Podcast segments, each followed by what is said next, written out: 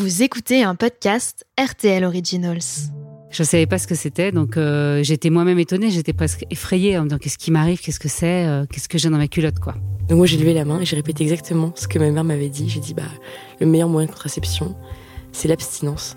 Et donc là, à la ferme, le fermier sortait son taureau avec un membre énorme, qui c'était vraiment très surprenant. c'était la première approche de la sexualité. Vous êtes-vous déjà demandé ce que faisaient les Françaises au lit? Elles s'appellent Danielle, Alice et Alix. Elles ont entre 20 et 79 ans, vivent à Rennes ou à Lyon, et elles ont accepté de se confier sur leur vie sexuelle. Dans ce premier épisode des Françaises au lit, un podcast adapté du documentaire du même nom diffusé sur Teva, ces trois femmes racontent comment l'héritage du discours familial qu'elles ont reçu chez elles ou à l'école a influencé et marqué leur sexualité. Voici leur témoignage. Oui, ouais, éducation sexuelle, je pense que je, je, dirais plutôt que je n'en ai pas eu en fait. Euh, c'était plutôt un grand mystère, un grand silence au niveau de mes parents. C'est cette, encore cette génération-là, je pense. Alice, 46 ans. Mais mes parents, maintenant, là, ils ont 83 ans. Voilà, donc c'est une génération assez âgée. Donc, voilà, j'ai pas l'impression d'avoir eu. J'ai j'ai pas questionné non plus. J'ai plus eu des infos déjà par le porno euh, jeune et, euh, et, les copains, voilà. Mais j'étais un peu, j'étais un peu à l'ouest du coup euh, dans mon adolescence par rapport à ça. J'étais un peu euh, en décalé. J'avais plein de questions que je n'osais pas poser en fait. Bah, je me souviens par exemple euh, de ma première excitation avec un homme. Par exemple, c'était assez incroyable. J'étais assez jeune. Je devais avoir 12 ans et, lui devait avoir 30 ans. Donc c'était la rencontre avec un dans un club, un, une, une, boîte, un barman, enfin un truc complètement décalé.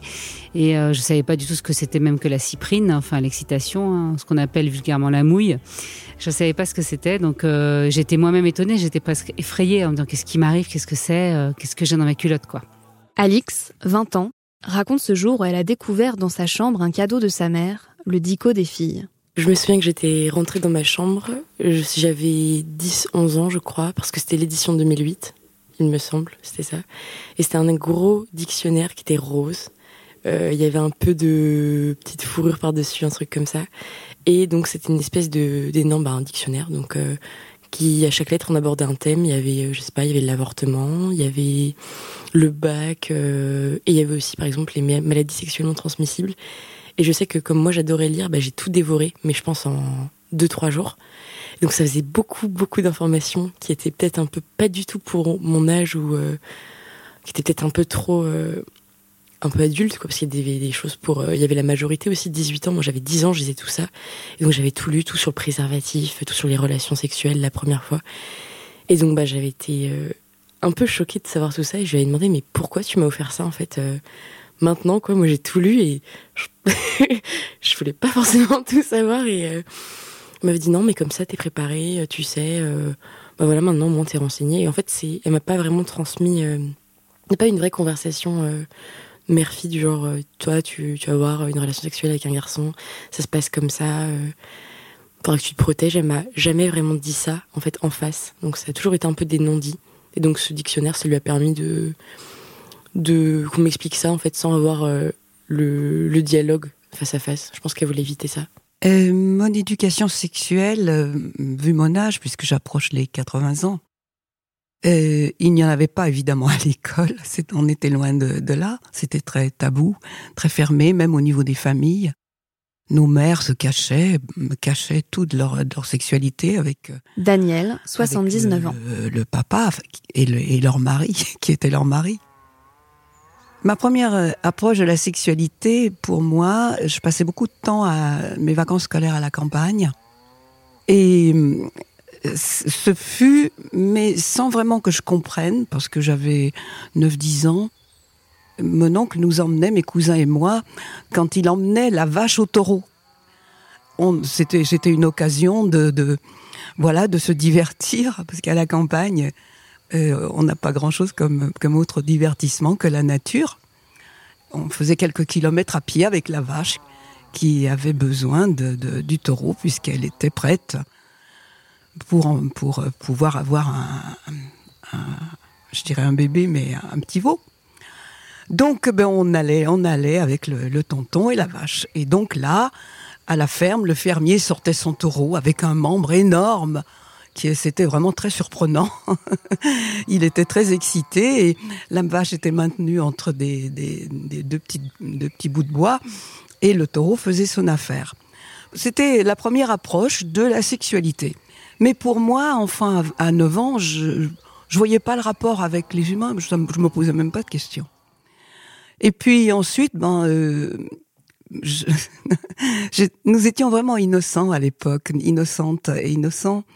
Je sais pas pour les garçons, mais en tout cas pour pour moi en tant que fille. J'avais des copains quand j'avais 14 ans, euh, mais c'était vraiment des copains. C'était c'était il y avait les fils d'une de mes amies et euh, moi j'étais une petite jeune fille euh, très très menue, très plate. Enfin bon voilà sans et je me disais, mais comment c'est fait un homme? Alors, il m'avait dit, tu vas au musée Place, Place des Terreaux, et puis tu verras, tu entres dans le jardin, et là, il y a beaucoup de statues avec des hommes nus. Alors, je suis allée au musée, et grosse déception, ben, ils avaient tous une feuille de vigne, parce que devant le sexe, donc j'en savais pas plus qu'avant. j'étais en quête en même temps du grand amour, et puis en même temps, euh, la sexualité avec les hommes, euh, je, je, sentais pas grand-chose, quoi. Alors je remplaçais par l'élan du cœur, par, euh, par les sentiments, par voilà. Enfant, on n'avait pas l'occasion, j'avais pas l'occasion de parler de, de, de tout ça, surtout que j'étais j'étais seule, j'étais fille unique. Et euh, bon ben les, il aurait fallu peut-être que je sois en colonie ou en pension pour euh, aborder tout ça. Mais pour moi, c'était voilà, j'étais innocente assez longtemps. Sauf au moment vraiment de la puberté où avec des à la campagne là, il y avait des voisines qui étaient à peu près de mon âge. Alors on parlait de la pousse des poils sur le sexe. Alors ça, c'était euh, c'était quelque chose. Elles, elles osaient pas en parler, mais moi, j'en parlais quand même parce que ça m'intriguait. Voilà, c'est seul, euh, la seule euh, chose que j'ai pu aborder au niveau de la sexualité par rapport à, à cette tranche d'âge-là. Ouais, le corps qui change plutôt que voilà, plus technique. Voilà, voilà, oui, oui. Après, bah, comme j'aimais vraiment beaucoup lire, je lisais pas mal de romans et beaucoup aussi, enfin ma mère me ferait pas mal aussi de romans euh, de filles, un peu on va dire ça. Et il y avait pas mal de scènes de sexe, mais vraiment des trucs, j'ai lu ça à 11 ans ou 12 ans et je me dis maintenant, genre, euh, ce, serait des, enfin, ce serait des lectures érotiques. Et là, je disais ça, mais très très jeune. Et par exemple, quel genre de scène euh, avez-vous lu? Ça s'appelait. alors, c'est. plus, c'est marqué sur le, sur le livre interdit au moins de 15 ans, je crois. Et c'est une scène où c'est une fille qui qui a une relation sexuelle avec un garçon sur euh, une espèce de tonneau, je crois, genre il la porte, elle a pas de culotte en dessous sa robe, enfin c'est, euh, je me souviens vachement bien de la scène. Et ma mère, elle l'avait lu après, elle a dit, mais en fait, j'aurais jamais dû t'offrir ça, t'étais beaucoup trop jeune pour, euh, pour lire ça. Et après, je sais que je me suis renseignée un peu de mon côté, sur internet, sur mademoiselle.com, je me suis renseignée beaucoup. C'était, c'est un énorme forum où il y a des tonnes de rubriques, dont la rubrique sexo. Et là, vraiment, comme j'étais assez curieuse, je lisais vraiment tous les articles. Et c'est là, je pense, où j'ai tout appris sur l'éducation sexuelle, alors que chez moi, on en a vraiment quasiment jamais parlé, quoi. Parler de sexualité avec ses enfants, c'est pas parler de sa propre sexualité, mais c'est quand même aborder avec des mots un sujet qui est très intime et qui est pas forcément simple pour les parents déjà eux. Donc forcément, euh, c'est quelque chose qui ne va pas être évident. Je pense qu'il faut pas culpabiliser quand on ne sait pas le faire euh, et quand on ne peut pas le faire. Mais par contre, c'est vraiment trouver les ressources qui peuvent aider pour que la, la sexualité ne soit pas un sujet tabou et tu, mais qui puisse peut-être être abordé ailleurs. Et effectivement, ça évolue toute sa vie. Il y a des choses euh, à des moments qu'on peut peut-être aborder et des choses où ça va être plus compliqué. Claire Alquier est sexologue et anime des ateliers sur la sexualité dans une association, le cabinet de curiosité féminine. C'est sûr qu'un discours qui peut être un peu jugeant, moralisant ou culpabilisant, euh, ça peut avoir des conséquences qu'on connaît aujourd'hui, de construction un peu complexe quant à sa propre sexualité, de rapport au corps qui va être peut-être un peu difficile, euh, d'accès au plaisir du coup qui va être vécu euh, avec difficulté ou avec interrogation, euh, un rapport à ce qu'on peut fantasmer, avoir envie de vivre, qui va être compliqué à assumer.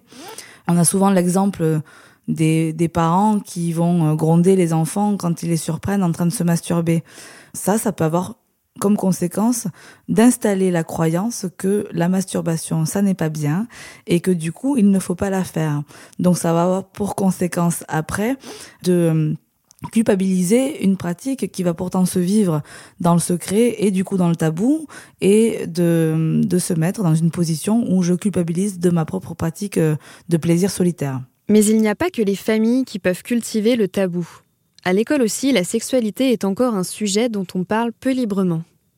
J'ai très peu de souvenirs d'éducation sexuelle à l'école, à part, euh, à part les cours sur la reproduction avec euh, les, les, gommettes et les oursins et, voilà, ou alors euh, une vidéo sur un accouchement aussi, mais donc plutôt traumatisante aussi la vidéo que beaucoup de gens ont vu de ma génération, une vidéo triste, enfin dure sur un accouchement.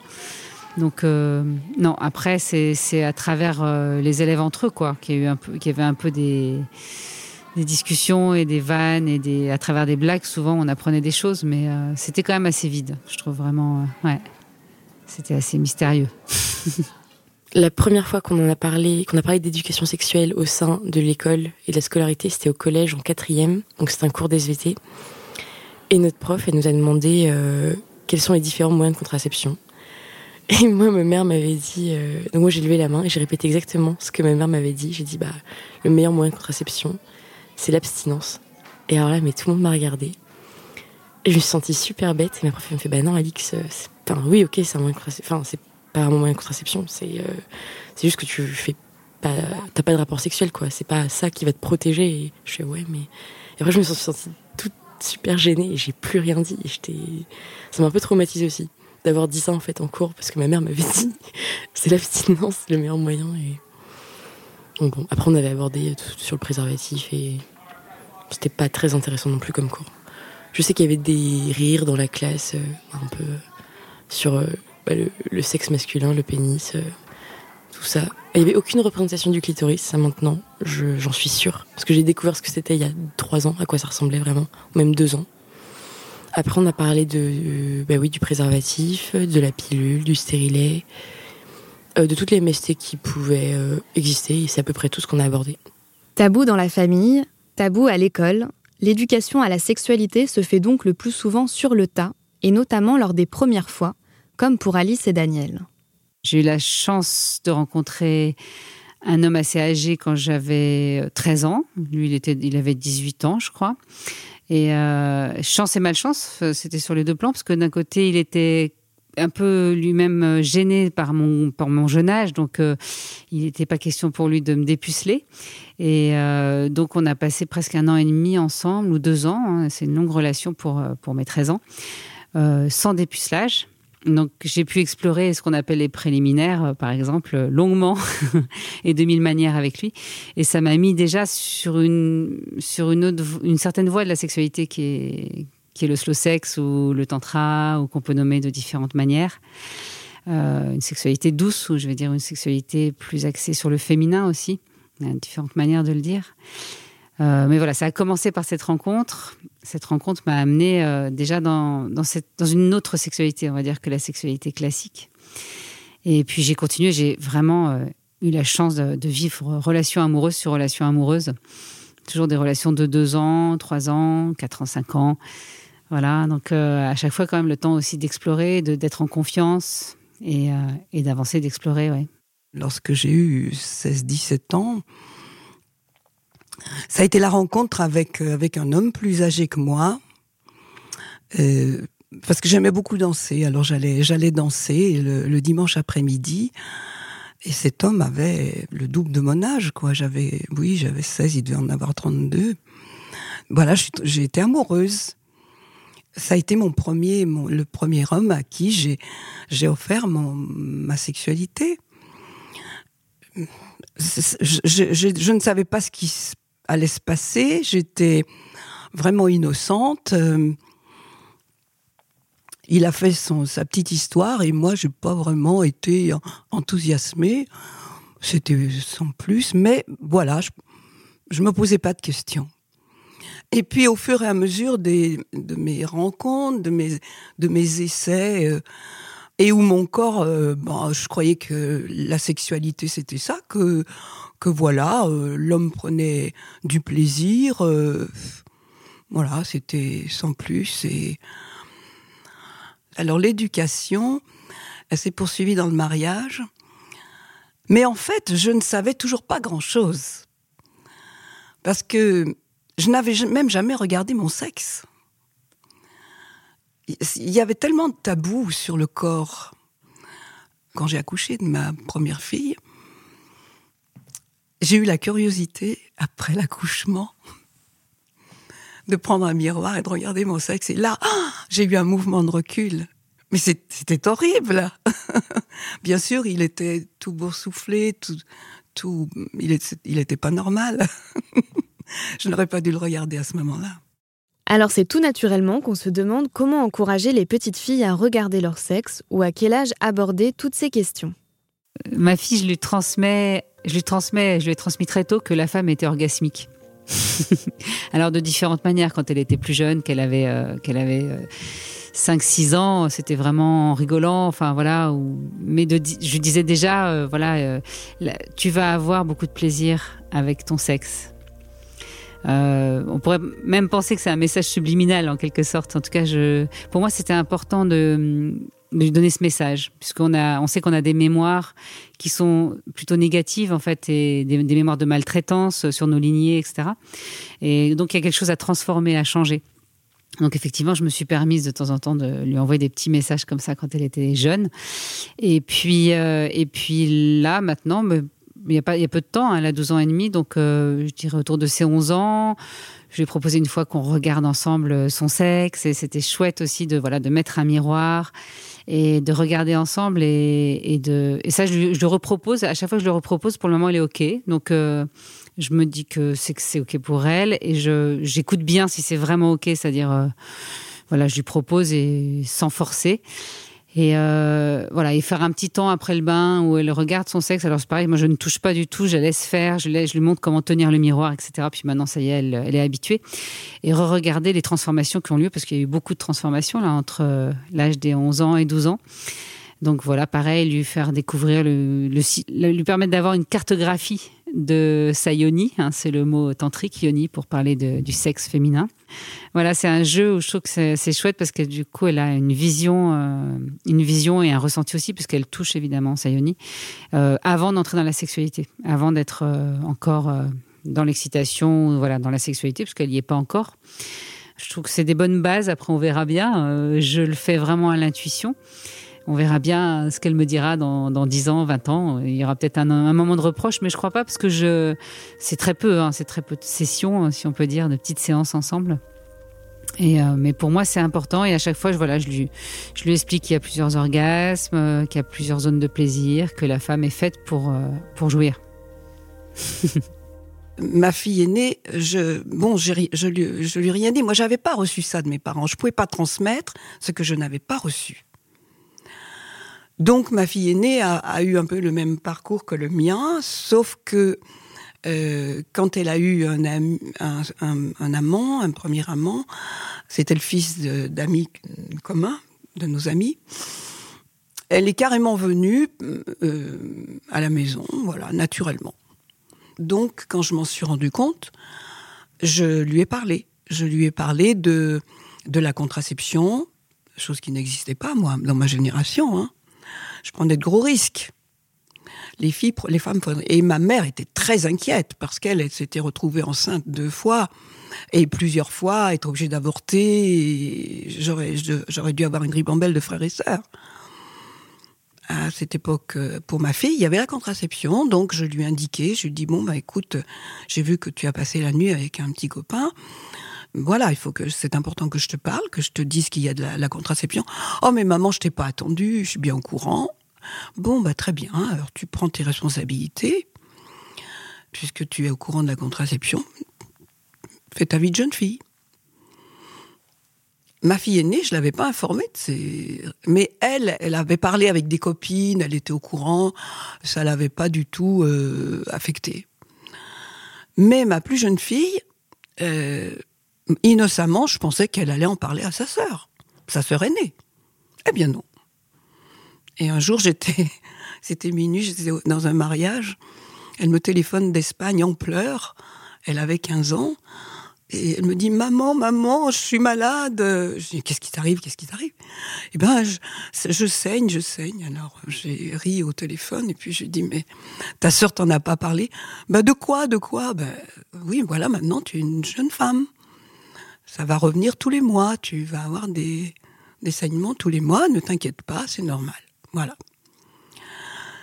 Et puis pour l'éducation de mon fils, un jour, il lui était très hum, il était curieux, mais il me parlait.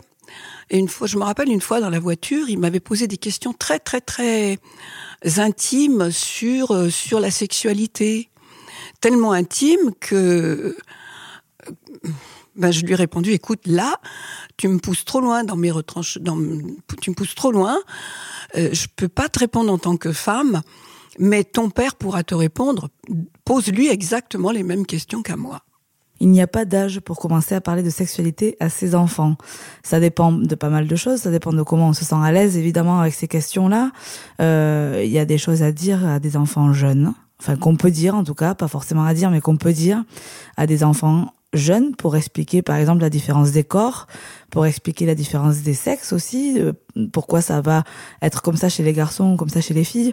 Euh, expliquer peut-être les relations qui peuvent se jouer entre les personnes, euh, entre les enfants eux-mêmes, entre les ados, entre les préados, entre les jeunes adultes. Euh, ouais, moi je suis convaincue que tout peut se dire avec les bons mots, mais c'est pas forcément évident de la part de parents. Donc euh, c'est là où euh, ce qui est intéressant, je pense, pour les parents, c'est de repérer aussi leurs propres limites à eux, de repérer ce que je ne me sens pas capable de moi de dire à mon enfant parce que ça c'est largement euh, compréhensible et c'est légitime et puis on ne juge pas de ça mais par contre d'avoir des ressources à proposer aux enfants ou aux ados ou aux jeunes adultes euh, d'aller voir certaines personnes certaines associations pour peut-être avoir des réponses à leurs questions si à la maison ça n'est pas possible de les aborder par exemple, t'as quoi comme source hein euh, Par exemple, le planning familial, moi je trouve que c'est une ressource précieuse, euh, qui est une ressource en plus que les ados, pour le coup, euh, c'est pas les enfants qui vont y aller, mais les ados peuvent y aller, les, les mineurs sont reçus, c'est gratuit, c'est anonyme. Donc ça permet aussi de pouvoir se saisir de ces sujets-là sans forcément en référer aux parents.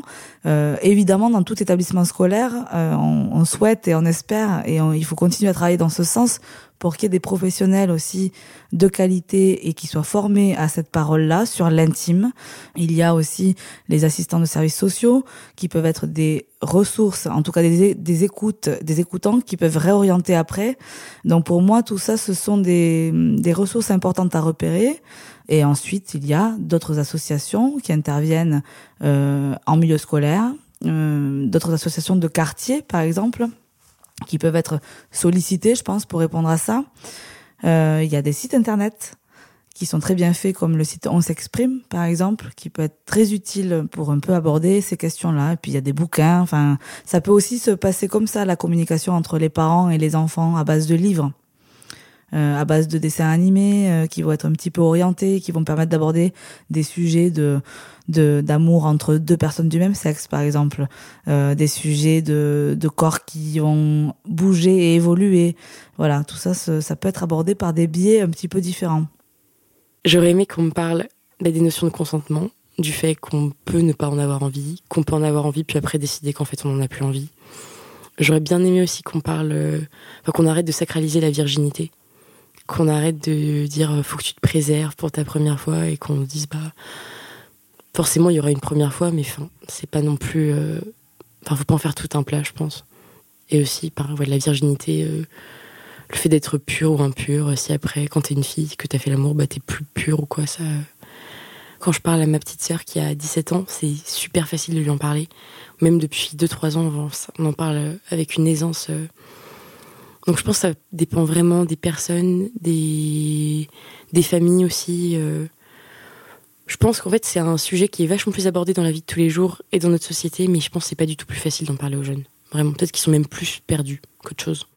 Alors, avec mes petits-enfants, les aînés qui ont maintenant 23 ans, quand ils ont eu 16 ans, je me suis rendu compte qu'ils avaient des petites copines comme ça qui étaient par là. Alors, euh, je leur ai parlé à eux, pas en groupe, bien sûr, individuellement.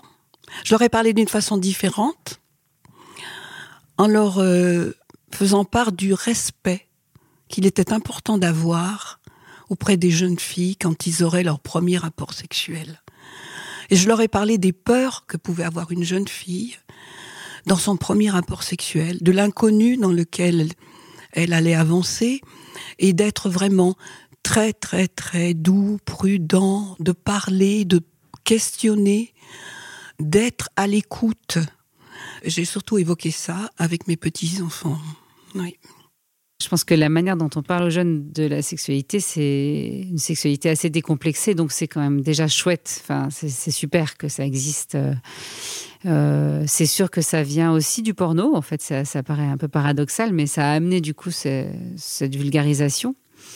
Après, pour moi, effectivement, l'étape suivante serait d'en parler euh, d'en parler sous un angle plus euh, plus sexualité féminine, c'est-à-dire euh, que ce soit un petit peu moins sous la couleur du patriarcat parce qu'il y a un peu de ça encore, et d'en parler aussi plus. Du coup, forcément, ça va ensemble du point de vue des bénéfices et du bien-être que ça procure, du bien-être dans sa vie, et donc peut-être avec plus de respect, plus de plus de cœur, quoi. Parce que souvent, ça devient euh, c'est un peu comme le médical où on, on a séparé le corps en plusieurs morceaux. Là, c'est pareil, on n'est que sur euh, les parties génitales, le sexe, la sexualité, alors que c'est beaucoup plus vaste et que ça produit beaucoup plus de, bien-être et de, bénéfices sur tous les plans, euh, sur les plans, le plan émotionnel, psychologique, physique. Donc, je pense que ce, ce discours-là, en fait, devrait être donné plus tôt, le plus tôt possible. Un discours qui serait plus respectueux, ouais. ouais. Et c'est ce que vous auriez aimé entendre, euh, vous, à l'âge de peut-être 12-13 ans, quand vous, aviez, quand vous avez commencé euh, votre vie sexuelle? Oui, bien sûr. Ouais, ouais. C'est ce que j'aurais aimé entendre. Avoir à la fois des informations très techniques, très pratico-pratiques sur euh, comment fonctionne quoi. Et puis, et puis à la fois une ouverture sur le fait que c'est, la sexualité, c'est la base, que c'est essentiel, que c'est quelque, quelque chose à choyer, je dirais presque, de soi à soi déjà. Vous venez d'écouter le premier épisode des Françaises au lit, consacré au poids de l'éducation sur la sexualité des femmes en France. Dans le prochain épisode, on vous parlera d'un autre apprentissage, celui de la masturbation. Quel rapport entretiennent les femmes avec le plaisir solitaire? Comment cette pratique s'inscrit dans leur sexualité? Réponse dans le volet numéro 2 des Françaises au lit avec de nouvelles voix, Iris, Elodie et Daniel. Vous pouvez retrouver cet épisode ainsi que tous les podcasts RTL Originals sur rtl.fr. À bientôt.